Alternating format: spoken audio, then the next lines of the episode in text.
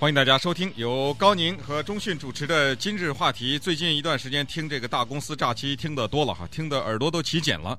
那么于是呢，有人开始对这些大公司慢慢都失去了信心，甚至对整个美国的经济的信心都开始动摇了。我们想呢，利用这一段时间呢，我们给大家陆续的来系列的讲一下美国历史上的一些重大的诈欺的案件。这些的诈欺案件如此之大，以至于美国人是家喻户晓。甚至他们当中的一些参与的人名和整个这个事情都已经进入到英文的语言当中，变成了所有的人在对话当中，只要提一下他的名字的话，就知道这是一些什么案子的，类似这样的一些重大的案子。那跟大家来分享一下，也使得大家呢对这个社会增加一些了解。嗯，首先我们要讲的是一九二零年所发生的事情啊，在一九二零年有一个人叫做 Charles Ponzi。那么这个人呢，他在波士顿这个地方呢，当趟啊，他租了一间小小的办公室。于是呢，他就开始他的这个整个的计划了哈。这个人呢，是一个意大利的移民，他曾经在美国洗过盘子。然后呢，他租了办公室以后呢，他有这样的想法，而且马上就让呃几乎所有的人都知道了，在他城内的人，他是说，如果你给我九十天的时间，你投资的话。我给你一倍的利润，那这个时候在一九二零年的时候，这九十天一倍的利润，这还得了啊？所以呢，当时马上就有四万个人要排队要投资啊，有很多人呢凑了点钱就投资到他的这个呃公司里边去。他起的公司的名字也很好听哈，叫做 SEC 啊，这个是正好是美国证管会的这个缩写的名字。当时呢也没有人任何管制，所以呢他的这个整个的阴谋呢。就开始酝酿起来了。嗯，他说我这个公司叫做 SEC，没错啊，我这是 Securities Exchange Company 的缩写啊。嗯、对我，我不是你的那个证管会的那个缩写哈。所以，他成立了这公司呢，就开始了一系列的骗局。这个人真的是很聪明哈，他这个骗招呢，招数也很高。我们接下来看一看他的骗术哈。不过我们先看一看呢，他背景啊。一九零三年，这个人来到了美国，操着一口带着浓重意大利口音的英文，在餐馆里打工。他刚到美国的时候呢，他的口袋里放了两块五毛钱，嗯，美元两块五毛钱。呃，接着呢，他就在东部的一些城市呢混迹。那么这个时候呢，他注意到了，在一九二零年左右的时候呢，他注意到了这么一个事情哈，就是有一次呢，他从西班牙那边收来了一封信。大概是他的朋友从西班牙寄给他的。嗯，这个是一九一九年的事情。当时这封信呢，里面含了一张折扣券，这个是我们现在美国老百姓很熟的一个东西，叫做 coupon。这个折扣券呢是这样使用的哈，就是如果你给你在西班牙的这个朋友回信的话呢，你不是要贴邮票吗？那你拿着他的这一张折扣券，可以抵换成一张六分钱的邮票，然后呢贴在这个信封上面。呃，我不知道当时是不是六分钱就够了哈。就寄回去，他很聪明啊。他说这个东西寄过来的是西班牙的钱，如果要经过那个这个汇率一换算以后呢，这个钱能换算成六分钱，在美国。嗯、对，实际上在西班牙那个人呢，他是花一分钱买的这个折扣券，到了美国呢，这个一分钱的东西变成了六分钱。嗯，那假如我弄他几千个、几万个这个折扣券的话，我每一张都能够赚个五分钱的话。那我不就发了吗？嗯，那么就是这个小小的这么一个事情呢，就让他顿开茅塞哈，好像触类旁通。这个人当然也很机灵，所以呢，他就有了他刚才所说的这个骗局。当然，他说人们还是要注意他的这个仪表，看看他到底能不能让人家信服哈。所以，从一九二零年的夏天开始呢，人们就注意到他，呃，在 downtown 租了一个办公室，而且呢，他出去。都是穿着这个礼服哈，这个大礼服叫 tuxedo，嗯，嘴上呢叼着那个带有烟嘴的香烟，然后呢手里头还拄着一个包金的一个手杖，而且他的烟嘴是象牙做的。对，所以呢这个都是象征当时有地位和身份。以及财富的这这些象征的东西哈，所以呢，他把自己武装好以后呢，就开始刚才的那一套话。而且这个家伙是坐在一个蓝色的加长礼车里面，对，人们就开始相信这是一个富甲天下的这么一个商人啊，他说的话还能有错吗？于是呢，九十天翻一倍的利润这个事情呢，顿时之间就在这个新英格兰，也就是东部呢，就传开来了。刚才说过，首先有四万个人要开户啊，这些人。在他的那个呃银行里头，在他的公司里边投资开户呢，一共达到了一千五百万。呃，如果把这个通货膨胀的这个算到里头的话，相当于今年现在的一亿五千万呢。嗯，据说最早的是有二十个人哈，二十个工人，他们辛辛苦苦积攒的差不多七百多块钱，就放到他的这个呃投资银行里边去了。嗯啊，而这些人呢，很快在一个月之内，就从七百多块钱，马上这个钱就变成一千两百块了。那这个口碑还得了啊？嗯。这个等于是，就过去说那个笑话是拿那个树上能够种金子的这个故事一样哈，先、嗯、呃先先骗那个第一个 放往里放金子的人，他这个骗局是怎么骗的呢？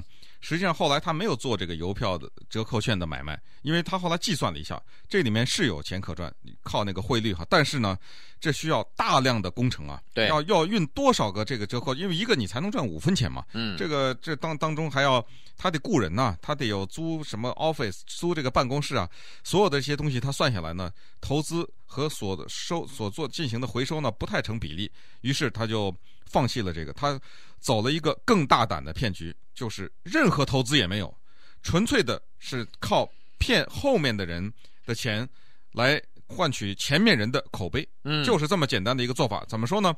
呃，就是说，他说你只要投资给我呢，我就给你一倍的回回报，给我九十天的时间。那么，于是不是就有人来了吗？那刚才讲过，这些工人给了他钱，他真的给了人家一倍的回报。当这些人有口碑的时候呢，后面的钱就越积越多，他就可以用后面的钱。去付前面的钱，对。那这样的话，因为他有一个九十天的周转，所以如果他能够确保后面的钱是源源不断的话，而且这个数额越来越高的话呢，他总能是对付前面的那些人。而反过来说，当前面的这些人拿到好处以后，他不取钱了，嗯，他觉得我这个七百块钱变成一千二的话。我就留在你这儿啊，嗯、我让他再继续 再滚啊，再滚呢。对啊，所以呢，这个骗局呢就开始了哈。据说那个时候是人头转动啊，在他办公室面门前排队的人不计其数，很多人都是要争先恐后的要把自己毕生的积蓄要投资到他的这个银行里头，因为人们说很容易啊，这笔账算的。我现在五百块钱过九十天，三个月以后就变七百五了，再过三个月。那不就变成一千块钱？那那我很高兴啊，所以呢，大排长龙。据说大排长龙的那个程度啊，让这个 骗子呢都有点感动了哈。他说：“既然你们这么不辞劳苦的在排队，我算了，我给你们供应点免费的咖啡和免费的这个点心吧。”于是呢，这个排队的人还可以喝到免费的咖啡和点心。那个时候，据说他那个办公室里头连抽屉里头的金币都溢出来了，都满了，放不下了。就是这个呢，马上这个骗局呢就要戳穿了。稍待一会儿呢，我们来看看，给大家看看他到底是怎么回事，最后他受到什么样的惩罚。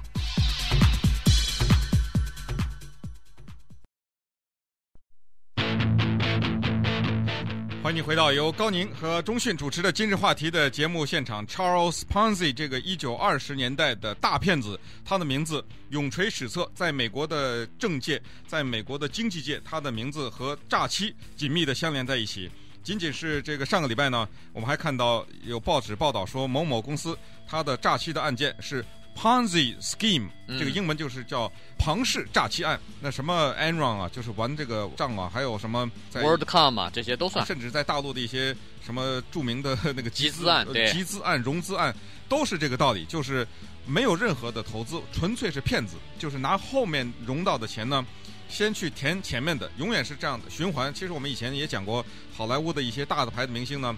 他们把自己的资产交给一些人管理，这些人也是这样，呃，靠这个写支票，拿张三这个歌星的支票去付李四这个电影明星的哈，就完全是玩这个的。那 Charles Ponzi 呢，他在一九二十年代的时候，首先开创了这个东西的先河，他就说九十天之内把人家的钱给回报，结果到后来不但是排队，他那个钱多到要拿办公室的。垃圾桶来接了，嗯，因为所有的容器都 都满了。一九二十年代的时候也没有什么信用卡，也没有什么，那当然都是现金的交易了。那有的人，呃，说是一气拿了五六千块钱，那等于现在上万块钱哈，就就这么一张一张的数给他呀。最后办公室所有的垃圾箱都用上了，嗯，呃，都满出来了哈。那么这个事情呢，一直到八个月之后。才开始暴露出来，为什么呢？他说最高峰的时候呢，他一天可以收到五十万的投资，但是他一天呢要付出去二十万块钱，因为前面的人是越滚越多呀。但这不是绝妙的欺骗吗？我收进五十万，付出二十万。对，那么到了八个月之后呢，查账人员突然发现不对啊，这家公司他没有任何投资，那么他的钱呢有七百万元的亏空了，这个时候已经出现问题了，嗯、所以马上这个案子。就开始立案侦查，那么这家公司马上也就封存起来了。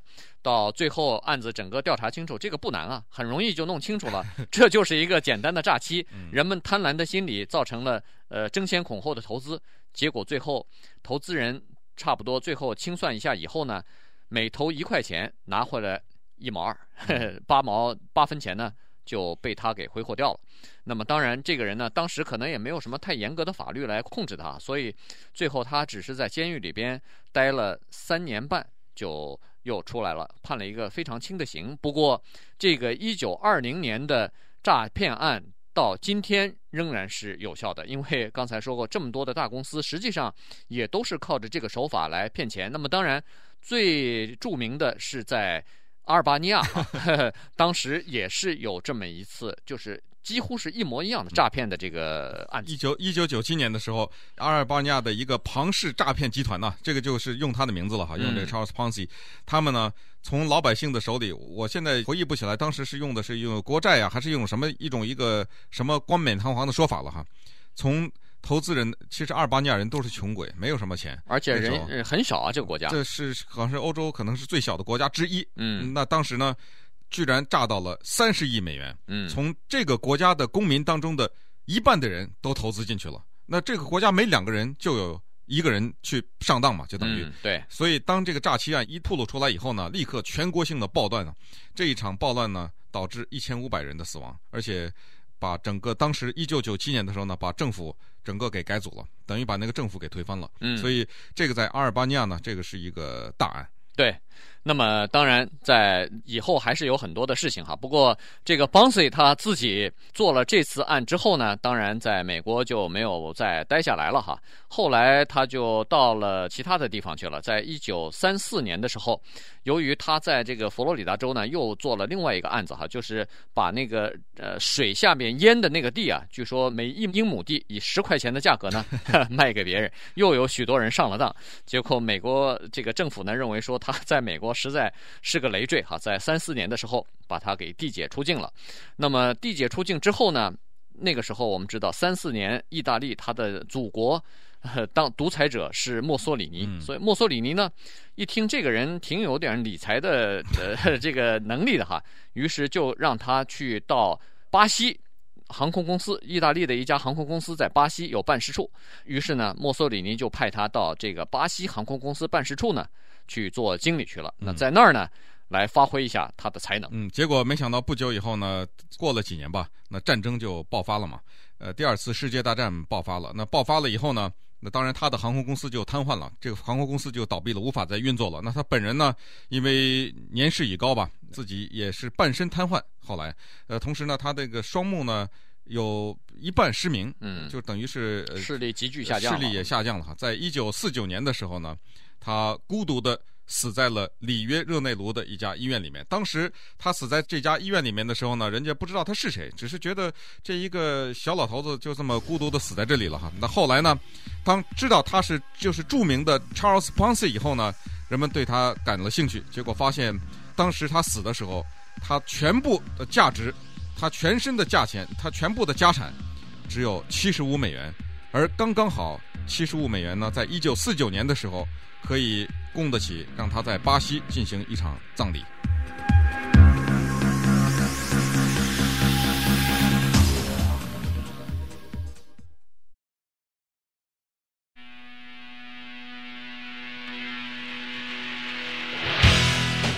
欢迎收听由中讯和高宁为你主持的今日话题。今天跟大家讲全世界比较著名的。诈骗案或者诈欺案里边的第二个哈，当然这个呢，待会儿听完我们的故事之后呢，您会有一番新的领悟。这个呢，就是有很多人，即使到现在还怀疑美国的登月之行啊，因为在美国啊，你已经把它算诈欺了。呃，但是这个呢，是在美国的一个著名的杂志上呢，嗯、呃，把它列为是有史以来的第一个最大的诈欺最大的诈欺案之一哈。不过待会儿我还是说，呃，听完我们的这个节目之后呢，你会有新的领悟哈。嗯呃，人们呢有很多事情呢都是呃抱有一种怀疑的态度哈。有些人的心态呢，他就是对任何的事情，呃非常突然的事情呢，他越有兴趣，而且越怀疑。你比如说，呃，戴安娜王妃的死亡，有人认为直到今天还有很多人认为说这是一个阴谋。嗯。那么什么甘乃迪之死也是这样子哈。所以小甘乃乃迪的飞机的这个失事也是这样子。那么美国的登月之行呢，也有人说。这个是一个诈欺。那我们来看一看为什么这些人说是诈欺啊？那么我首先呢提几个问题，您脑子里回想一下，您能不能回答我提的这几个问题？如果你每一个都回答不出来的话，那说明这美国的登月是诈欺了。嗯，第一呢，人们说了，阿波罗十一号登月以后呢，有无数的照片拍下来了哈，从各个角度拍的照片。请问，为什么不管从任何角度看这个照片，呃，因为阿波罗登月的时候，那个月空是黑色的哈，嗯，夜空。为什么没有任任何的一颗星星在天上？这是第一个问题。第二个问题，我们都知道，在月亮上是没有风的，是没有空气的流动，是静止的空气是。那么，请问，为什么插在月亮表面上的那一个美国国旗的旗面在飘动？它是直立起来的哈，被好像是被风给吹起来的。这个风从何而来？能不能回答？嗯，第三个问题是，当时他们登月的时候呢，是呃，他们是从那个主要的呃或那个叫做卫星太空梭吧，太空梭上面呢有一个叫登月器，他们是做的这个，就是我们都知道那个锥形的那个东西，登在下在月亮上的。那我问问，这么一个钢铁的家伙，里面坐了这么多的人，这么沉重的一个东西，当它停落在月亮表面了以后，为什么没有把月亮的表面压一个坑呢？就是没有陷下去呢？这个是不是事先就已经摆在那儿了呢？这也是一个问题哈。再再有，如果人在月亮上说太阳是月亮的唯一的光源的话，而事实上是这样啊，太阳是月亮的唯一的光源。那么，请问，当那个登月仪站在地上的时候，那个锥形的东西站在地上，因为它有好几条腿啊，这些腿。投在月亮上的阴影为什么是向四面散开？就是好像有若干个光源打上来。为什么这个这么问呢？就是因为在摄影棚里面，有的时候拍电影呢，它会有若干个灯光从各个不同的角度打下来，就会在地面上制造，比如说向东向西、向左向右，有很多影子投在地上。嗯，那这个又是怎么造成的呢？您能回答以上这四个问题吗？嗯，如果不注意看照片的话，你可能没有注意哈。但是现在讲出来的时候呢，你再仔细看那个照片呢，果然有这几个疑问。那么好，如果大家回答不出这个问题呢，那么您就和其他的一些阴谋论者或者是怀疑论者呢，就站在一起了哈。因为这些怀疑一九六九年七月二十号美国登陆成功的这些人呢，认为说这整个是一个骗局。当时。美国的亿万的民众看着这个电视，呃，喝着酒，欢欣鼓舞。一九六九年七月二十号，对，七月二十号这一天，Neil Armstrong 登上月球的那一瞬间呢，嗯、大家这个热泪盈眶，这个全国。上下呢都非常的沸腾，因为这标志着人类的一个太空探险的成功哈，呃，这是多么了不起的一个成就，这将是永载史册的 一个骄傲。那么上亿人的欢呼，实际上不知道的是，这些怀疑论者认为说，实际上美国的太空器只不过是在绕着地球的轨道还在进行飞行呢。您看到的那一幕，可能是美国专门派人在加州。或者是在阿拉巴马州的呃这个太空哎，就是太空总署的基地，或者是内华达州一片沙漠里头，或者甚至是 Stanley Kubrick 的一个 摄影棚里边拍摄下来的这一幕，而由电视转播出来的整个这一个东西是骗局，美国太空人根本没有登上月球。嗯，那么又有问了，那登上刚才讲过了，队长 Neil Armstrong 他是第一个，他的那个脚第一次。踩在了月亮上面，还有他的伙伴 Buzz Aldrin，还有这个 Michael Collins，这些著名的宇航员，就是当时跟着阿波罗十一号一起上的人。那这些人会讲话呀？嗯，你你骗老百姓，你怎么让这些人骗呢？他说，这些人的嘴早已经被美国政府用巨款和威胁给封住了。你敢说，就连你们家里多少代人，我全给你杀光哈。这个阴谋论者是这样说的。呃，当然，另外就是有巨款嘛，让你这个用用不完的钱，把你们的嘴封住。因为一九六九年的美国是非常紧张的美国。一九六九年，美国人必须得登上月亮去，因为苏联人眼看着就要成功了，至少是宣传上是这样。呃，苏联人已经环绕地球了，就是那个著名的加加林哈，已经坐着呃他们的苏联的卫星在上天，他们的火箭在上天，眼看着随时随地都可能登上月球，这个将对美国整个国家的士气，对整个国家的民心是一个重挫呀。如果让敌人头号的敌人苏联先登上去，所以他们不惜一切代价要踩着这个月亮上面去。于是呢，人们就想，这个事后再想想，是不是在当时的这种政治环境下。美国政府制造的一个骗局，而这些宇航员呢，考虑到国家的利益，考虑到美国人民整个的在冷战当中的需求，他们为了国家，他们也认为这是一个爱国的举动。嗯。但是二十五年来呢，有许许多多的人前赴后继的不相信美国登月这样一个事情哈，认为说美国的登月实际上是骗局，所以有大量的文章，甚至有书籍，现在还有网站，以及他们还收集了各种各样的这个录影带的片段哈，把它剪辑在一起，来质疑这个事情。不过，美国太空总署对这些质疑、对这些挑战和质问呢，从来不理睬也不回答，因为他们认为呃这个呃 NASA 就是美国太空总署的发言人曾经说过，他说对这个事情进行解释，实际上是对成千上万曾经为这个登月计划工作过的科学家的一个大不敬，所以呢，呃，NASA 绝对对这个事情不做任何解释。稍待一会儿呢，我们再来看一看，美国在去年的时候，电视台做过一系列的这个报道，哈，就是阴谋论的报道。那我们看看这个报道是不是成立。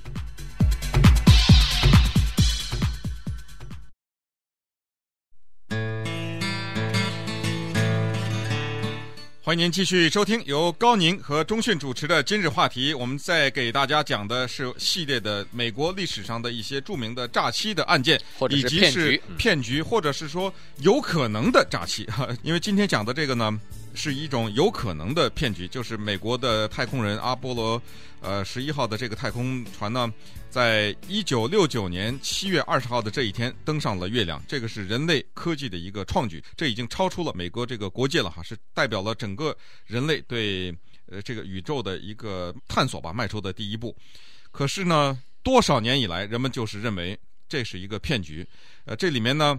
认为这个骗局的这里面呢，有一些人物，他们曾经就是在美国的，比如说这种高科技的公司里面，政府的研究，比如说什么土星呃土星呃这个号火箭呐、啊，就这个等等哈，或者甚至还有一些给阿波罗十一号设计呃它里面引擎的这些专家呢，有些人都站出来了，他们也说这个是个骗局，嗯，所以这个就比较可怕。比如说呃这一位叫做 Bill Kaysing 这个人呢，他现在已经八十岁了。他在一九七五年的时候写了一本书，这本书的名字非常的耸人听闻，叫做《我们从来没有登上过月球》。然后接着的副标题叫《美国的三百亿美元的大骗局》。嗯，他就是当年在为这个阿波罗十一号的土星火箭而设计引擎的这个人。他就这样写的。对，那么 Kasing 这个人呢，他自己说了哈，他说他是一个非常不相信政府的人。据说从十岁开始就不相信政府了哈，尤其他打过越战，越战之后呢，就开始有这个反政府的行为和言论。那么他的理论就是说，在这个登月计划当中呢，没有任何证据哈，现在只有唯一的证据就是一些照片，然后就是从月球上带下来的一些这个什么石头啊、泥土啊这些东西哈。他说，其实这个东西从任何地方带回来，呃，可能老百姓也分辨不清楚哈，所以他就认为。从当时的这个科技的呃这个成就和发展来看呢，这个应该是不可能的一个任务。可是呢，他就提出这个。可是有美国啊，有很多人还相信他呢。呃，你比如说在去年的时候哈，在 Fox 电视台呢，它专门有一个一个小时的专题节目。这个特别节目做的是什么东西呢？做的就是阴谋论。其中这个阴谋论的副标题就是“我们到底有没有登上过月亮？” 就是这个哈。去年二月份播出过一次，三月份又播出过一次。据说这两次的收视率相当的高，全美国一共有一千五百万人收看了这个节目。那么这个因为引起这么大的反响呢，在去年八月份的时候呢，这条新闻哈，就是整个的这个东西呢，还被搬上美国另外一个收视率很高的电视节目，叫做 Today Show。当时呢，Today Show 就是做了一个系列的节目，这个只是算其中的一部分，就是我们今天的骗局和真相。嗯。对，在这个之后呢，他在讲了以后，在 Katie Couric 著名的主持人对他进行访问嘛，讲了以后呢，反响也是非常的巨大的。接下来呢，一些他的信徒，还有一些太空方面的工程师呢，又陆陆续续写了一些书。其中另外一本比较有名的书叫做，呃，也是一个工程师写的哈，叫 NASA Mooned America，是说，呃，太空总署戏弄了美国人民。这个书是一九九二年出版的，也是详细的列举了一些证据，就是认为呢，在一九六九年的时候，美国的科技是没有这个程度的，达不到这个程度，甚至呃更有甚者呢，有些人在文章里面，还有在书里还详细的说了，是在哪一块沙漠上请的哪一个导演。怎么搭的一个景？呃，这个呃，然后请的什么样的演员哈来配合的？然后呃，对月亮的表面进行了研究以后呢，呃，那个月亮的表面是用什么样的物质做出来的？然后用颗粒比较粗的胶片拍呢，后人不太容易看出来哈这个东西。所以所有的这些呢都是阴谋论的一部分。但是呃，问题在这儿哈，就是说说是说有阴谋论，但是还是有一些不可驳倒的东西证明。美国真的是上到月亮上去了，嗯，其中最无法驳倒的东西呢，就是当时阿波罗十一号上到月亮上以后，在月亮上放了一个专门大概是供研究用的，叫镭射反射一个一种反射器啊、嗯呃，一个反射装置。这个反射装置是干什么的呢？是测量地面和月亮的距离的。那也就是说，从地面上用一束激光打上去，它能够。准确地找到这个反射器的位置，然后这个激光经过这个反射器会返回到地球上面来。呃，这个里面呢，因为光有光的速度，所以它通过光的速度行走的时间，就可以非常准确地测量出来月球的表面和地球的表面有多么的这个距离是多少。而这个在美国很多大学的实验室里面。都已经成功的做过这次这种反射的实验了。嗯，有很多太空人现在都分布在各个大学里边哈，或者是实验室里头，他们都站出来说，他说这个东西是不可否认的，因为我曾经射过电子束上去哈，呃，就是激光的这个信号上去，而且我也成功的从上面收到了返回的信号，那么这一点是不容置疑的。